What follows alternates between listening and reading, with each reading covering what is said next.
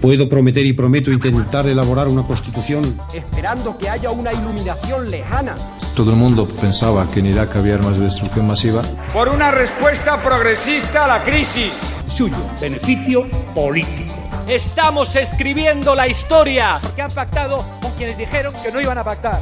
La strada per la Moncloa, il podcast che ti racconta le vicende, i protagonisti e le campagne elettorali della Spagna democratica.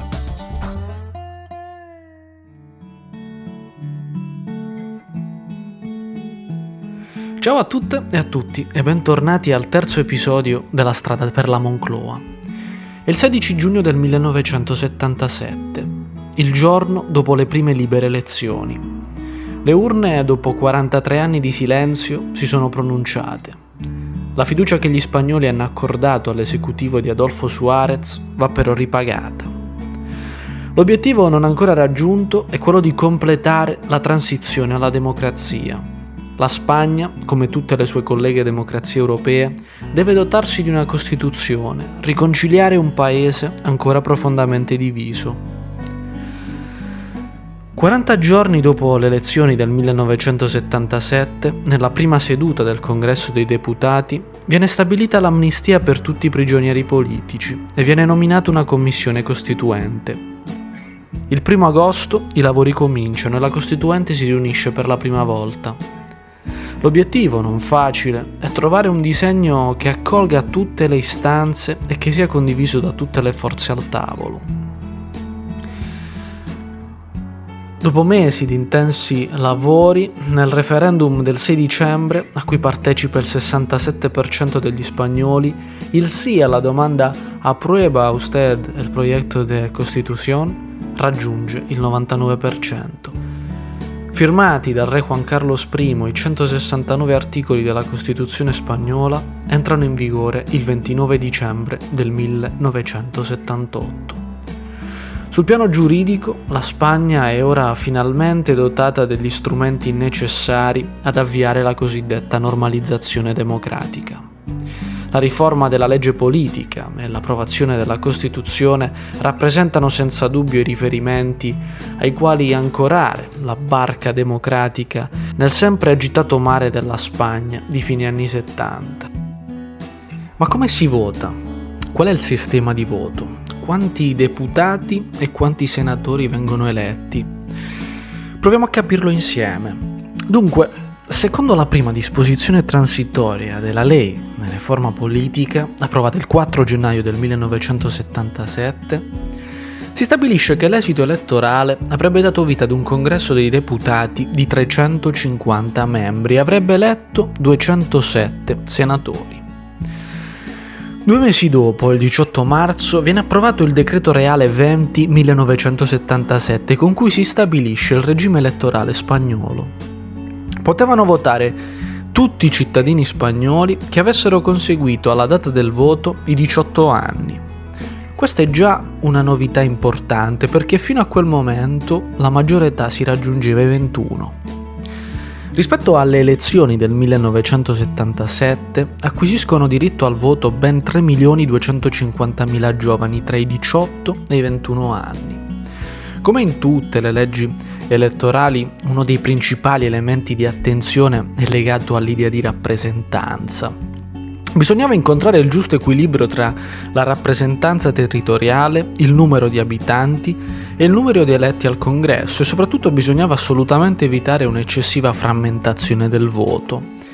La stabilità del prossimo governo in questa prima fase della transizione è un elemento prezioso da conservare.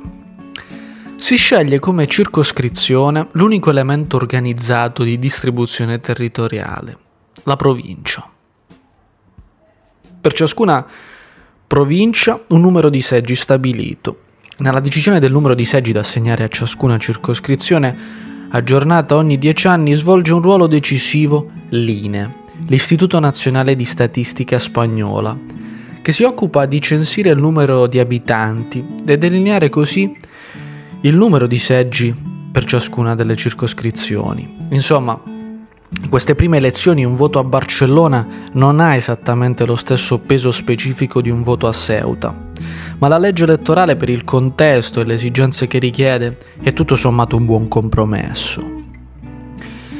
Sempre nella logica della stabilità e della governabilità si decide che per poter ottenere rappresentanza è necessario per ciascun partito politico superare la soglia minima del 3%. Habla pueblo, habla, tuyo es el mañana.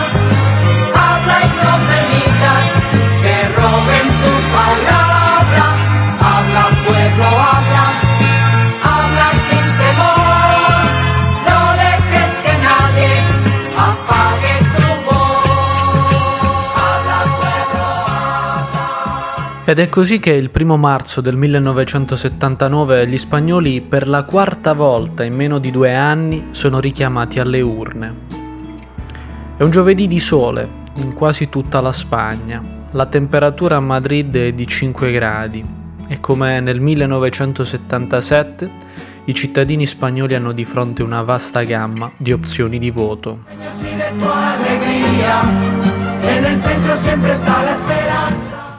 Buenas noches, señoras y señores.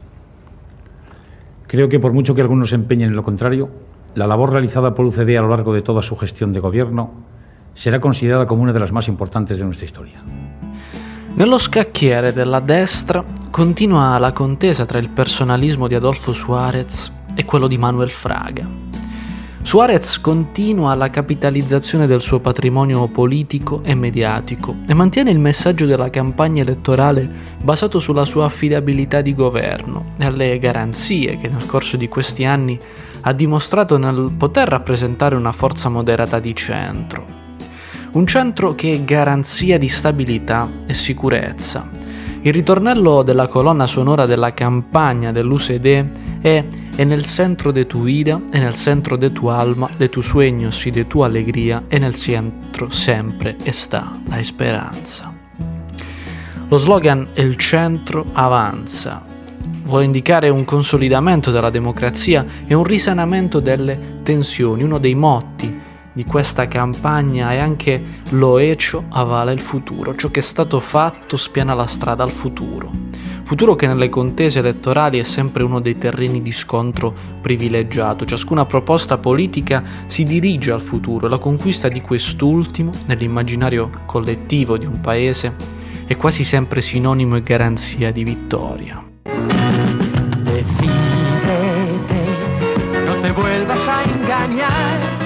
Desarrollo de la Constitución plantea, como es natural, prioridades lógicas o doctrinales y prioridades prácticas. Coalición Democrática dará más importancia a las segundas que a las primeras.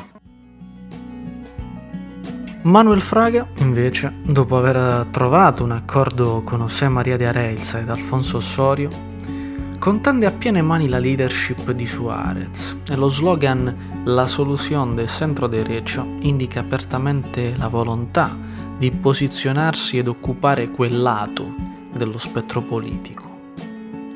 Il messaggio della campagna elettorale dei tre è incentrato proprio sull'accusa a Suarez di riportare il governo verso atteggiamenti ambigui e che questo fa della coalizione democratica l'unico reale rappresentante degli interessi della destra moderata.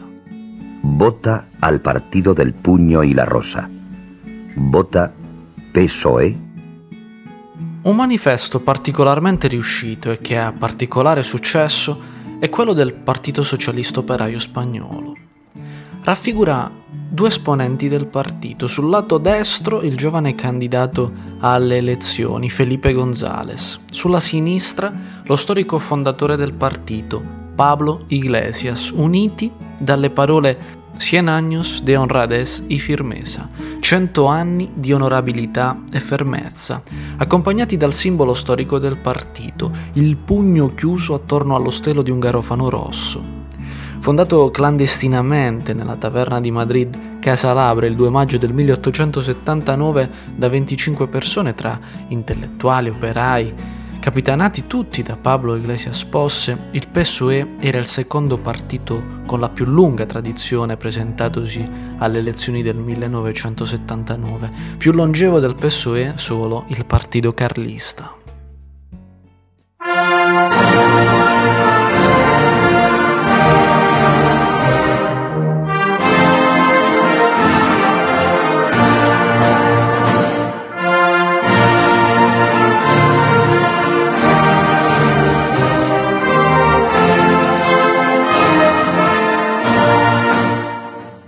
E infine, a chiudere lo scacchiere, il Partito Comunista Spagnolo, guidato da Santiago Carrillo, che trova un interessante slogan. Pon tu voto a trabajar, metti il tuo voto a lavorare. Un messaggio chiaro e diretto che mira come da tradizione alla conquista del voto proletario e che cerca di puntare l'attenzione sui sacrifici e sugli sforzi che i dirigenti comunisti hanno dovuto superare per poter partecipare legittimamente a quelle seconde libere elezioni.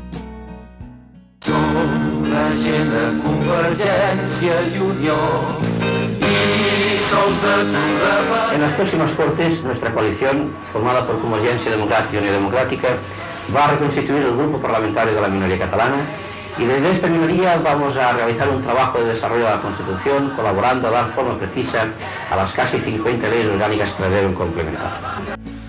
Le formazioni indipendentiste catalane e basche adottano invece strategie diverse.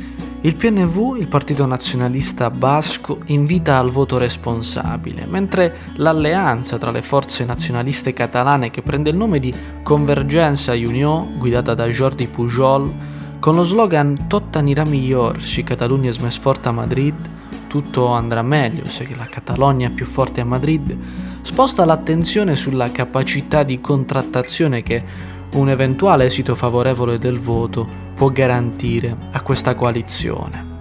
Un elemento chiaro che spinge ad unire gli sforzi e compattare così la schiera indipendentista. L'analisi del risultato elettorale delle elezioni del 1979 ci mette davanti ad alcuni segnali chiari che avranno come vedremo ripercussioni nella storia politica della democrazia spagnola. Il primo dato è quello dell'affluenza. Partecipa alla contesa elettorale solo il 68% degli aventi diritto. L'astensione rispetto alle elezioni di due anni prima sale di ben 10 punti. Come ci si spiega questo improvviso calo? Ecco, certamente l'entusiasmo delle prime libere elezioni rispetto a un diritto sequestrato per più di 40 anni è una delle variabili di cui bisogna tener conto, ma ad influire su questo dato probabilmente c'è anche il fattore comunicativo delle campagne elettorali, che stavolta centrano il proprio discorso più sui loro programmi, i loro progetti, piuttosto che su una call to action alla partecipazione. L'altro elemento chiave è quello della frammentazione. Rispetto a due anni prima sono 14 partiti che trovano rappresentanza nell'emiciclo, ben 4 formazioni in più rispetto ai 10 partiti che avevano fino a quel momento trovato rappresentanza nel congresso, formazioni per lo più a carattere regionalista e nazionalista. Elemento che nasconde una serie di tensioni e rivendicazioni pronte ad esplodere negli anni a venire.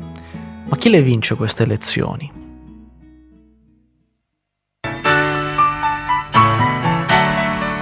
Dicen los viejos que en este país hubo una guerra y hay dos Españas que guardan aún el rencor de viejas deudas.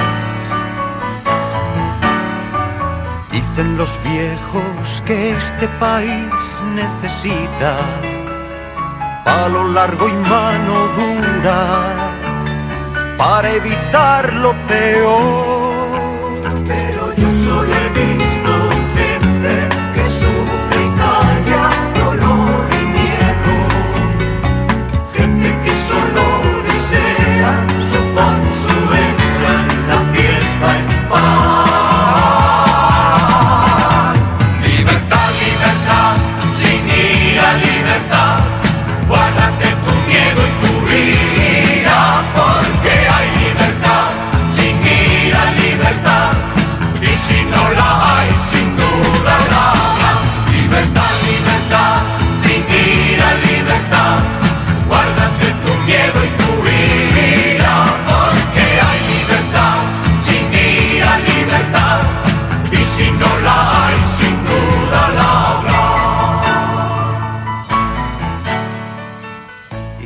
Viejos que hacemos lo que nos da la gana.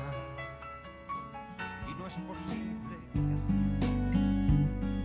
I sondaggi preelettorali danno una previsione incerta sull'esito del voto. In un editoriale uscito proprio il giorno prima delle elezioni, El País suggerisce persino l'ipotesi di un altro governo di coalizione per via dell'equilibrio che sembra regnare. Ma il voto, come vedremo, ha un unico vincitore. Adolfo Suarez e la sua Unione de Centro Democratico conquistano 168 seggi e la maggioranza relativa dell'emiciclo. A seguire il PSOE si conferma seconda forza del paese con i suoi 121 deputati e con un partito comunista che ne ottiene 23. Fraga la sua coalizione democratica ne ottiene solo 9, mentre il risultato interessante è quello conseguito dalle forze regionaliste. Esquerra Repubblicana de Catalogna ottiene il suo primo deputato, a cui si aggiungono in rappresentanza della Catalogna gli otto seggi conquistati da Convergenza Union. Anche il País Vasco ottiene una rappresentanza importante con i sette seggi del Partito Nazionalista e i tre di Henry Batasuna. A questo prospetto si aggiungono anche i deputati di forze regionaliste di Navarra, Aragona e Isole Canarie e infine lo scranno conquistato dal partito dell'estrema destra spagnola guidato da Blaise Pignar. La prima legislatura del nuovo corso democratico spagnolo gode quindi di una varietà non indifferente di figure e rappresentanti. Adolfo Suarez ha però bisogno di alleati per poter raggiungere la maggioranza assoluta e governare il paese. Questa prima legislatura non scorre affatto come nelle intenzioni di Suarez. La crisi economica continua e i patti della Moncloa del 1977, che avevano portato ad una serie di provvedimenti in materia fiscale, come ad esempio la svalutazione della, della pesetas e una diversa politica monetaria, non raccolgono gli effetti desiderati. Come sappiamo, il rapporto tra le fragilità istituzionali di un nuovo assetto come quello democratico e una crisi economica genera spesso eventi poco felici. L'esecutivo Suarez è preso da un immobilismo per certi versi sconfortante, mal digerito da molti. Le critiche continue degli organi di stampa e l'aumento delle tensioni in Parlamento porta il 30 maggio del 1980, per la prima volta nella storia democratica, il leader dell'opposizione Felipe González a presentare una mozione di sfiducia nei confronti dell'esecutivo Suarez. Y señores del gobierno, eso es lo que hemos intentado nosotros hacer. Eso es lo que hemos intentado nosotros hacer. Con esta moción de censura y con este debate. Y temo que no se ha conseguido por el gobierno añadir ni un ápice de esperanza, sino todo lo contrario. La mozione che rappresenta il primo grande scontro parlamentare dall'inizio della democrazia genera una serie di reazioni in tutto l'arco politico. Il grande amico e collega di Felipe González sin dai tempi dell'università, Alfonso Guerra, è incaricato di tenere il discorso di apertura. Un discorso durissimo nei confronti di un leader che sembrava ormai aver perso la rotta. Guerra definisce Suarez come un taur, un giocatore d'azzardo, un baro in quello che era invece il gioco democratico in cui il confronto e il dialogo avrebbe dovuto avere la meglio sugli interessi e sugli egoismi personalistici.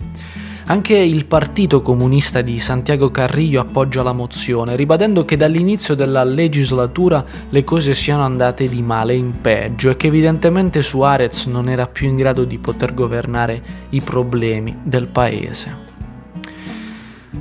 Anche Manuel Fraga critica duramente Adolfo Suarez, ma la sua formazione decide di astenersi dall'appoggiare un eventuale governo socialista. Tuttavia l'unità del suo partito garantisce a Suarez di poter continuare il suo incarico. Ma il paese richiede riforme e il galleggiamento del suo esecutivo sembra non poter rispondere alle domande pressanti del paese. Così, con qualche mese di ritardo, impossibilitato a trovare una soluzione politica allo scetticismo e alle critiche che ormai ruotano attorno alla sua figura, Il 29 gennaio del 1981 Adolfo Suarez si dimette dall'incarico di presidente del governo. Il suo partito, l'Unione de Centro Democratico, deve trovare un sostituto e il nuovo candidato alla presidenza diventa Leopoldo Calvo Sotelo. Calvo Sotelo è un ingegnere. Per molti anni ha svolto incarichi importanti nella direzione della Renfe, le ferrovie di Stato. Nel 1975 viene nominato ministro del commercio nel primo governo post-franchista di quel Carlos Arias Navarro di cui abbiamo parlato nella prima puntata del podcast. Durante i governi di Adolfo Suarez svolge diversi incarichi, prima ministro dei lavori pubblici, poi ministro dei rapporti con la comunità europea e poi vicepresidente e ministro dell'economia. Insomma, Calvo Sotelo è un uomo di esperienza, vicino ad Adolfo Suarez e la sua candidatura sembra la più indicata per ricucire le fratture che il suo predecessore aveva prodotto. Tuttavia, come spesso accade nel corso della storia, il momento più difficile di una crisi politica non è mai quello che ci si aspetta e a volte proprio quando il peggio sembra alle spalle, quest'ultimo arriva senza bussare alla porta. Metafora, come vedremo, particolarmente calzante. Il pomeriggio del 23 febbraio a Madrid è una giornata di sole. Una folta schiera di giornalisti è pronta ad entrare nell'emiciclo dove secondo l'ordine del giorno è prevista la seconda votazione per investire Calvo Sotelo del titolo di Presidente del Governo. La sala, come prevedono i protocolli per le sessioni di investitura, è sbarrata, non si può entrare né uscire per l'intera durata della seduta.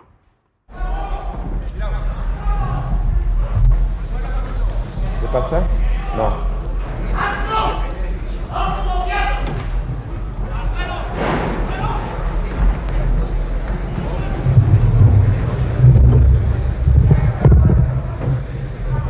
¡Quieto todo el mundo!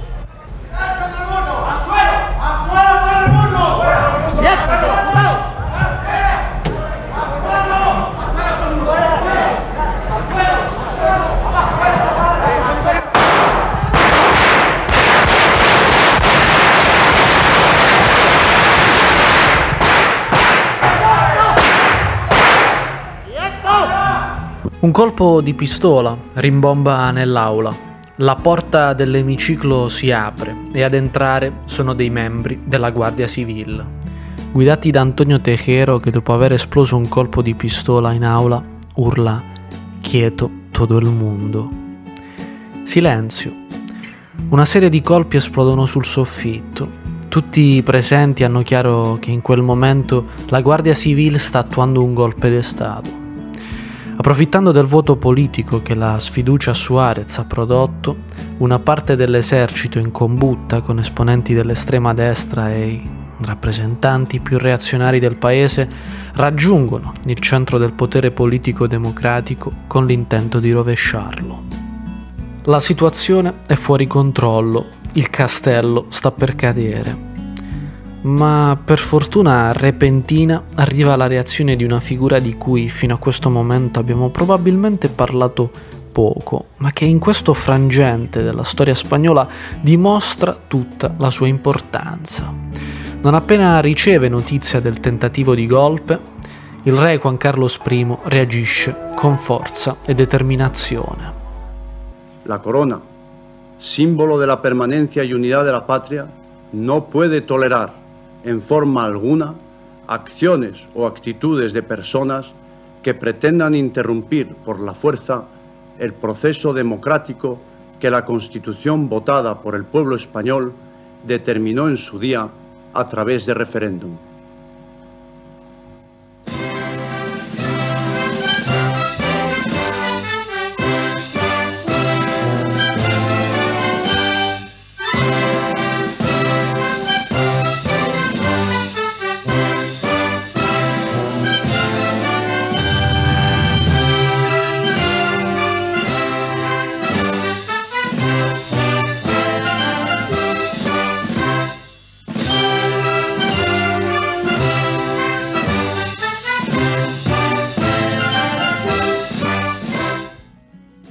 Nel suo discorso agli spagnoli del giorno successivo al golpe, il re dimostra fermezza nel ribadire la priorità democratica del paese, destituendo di fatto tutti i protagonisti del colpo di Stato. La democrazia spagnola è salva. La corona, anche se con qualche sospetta ora di ritardo, ha dimostrato la sua lealtà. Con il senno del poi possiamo dire che questo golpe abbia avuto effetti positivi per la stabilità del paese. Un golpe pensato per minare l'ordine democratico non ha fatto altro che consolidarlo, in uno di quei paradossi di cui la storia è piena. È così che il 25 febbraio lo spauracchio golpista è ormai alle spalle. Il congresso si riunisce di nuovo, Leopoldo Calvo Sotelo viene nominato presidente del governo da una larga maggioranza parlamentare.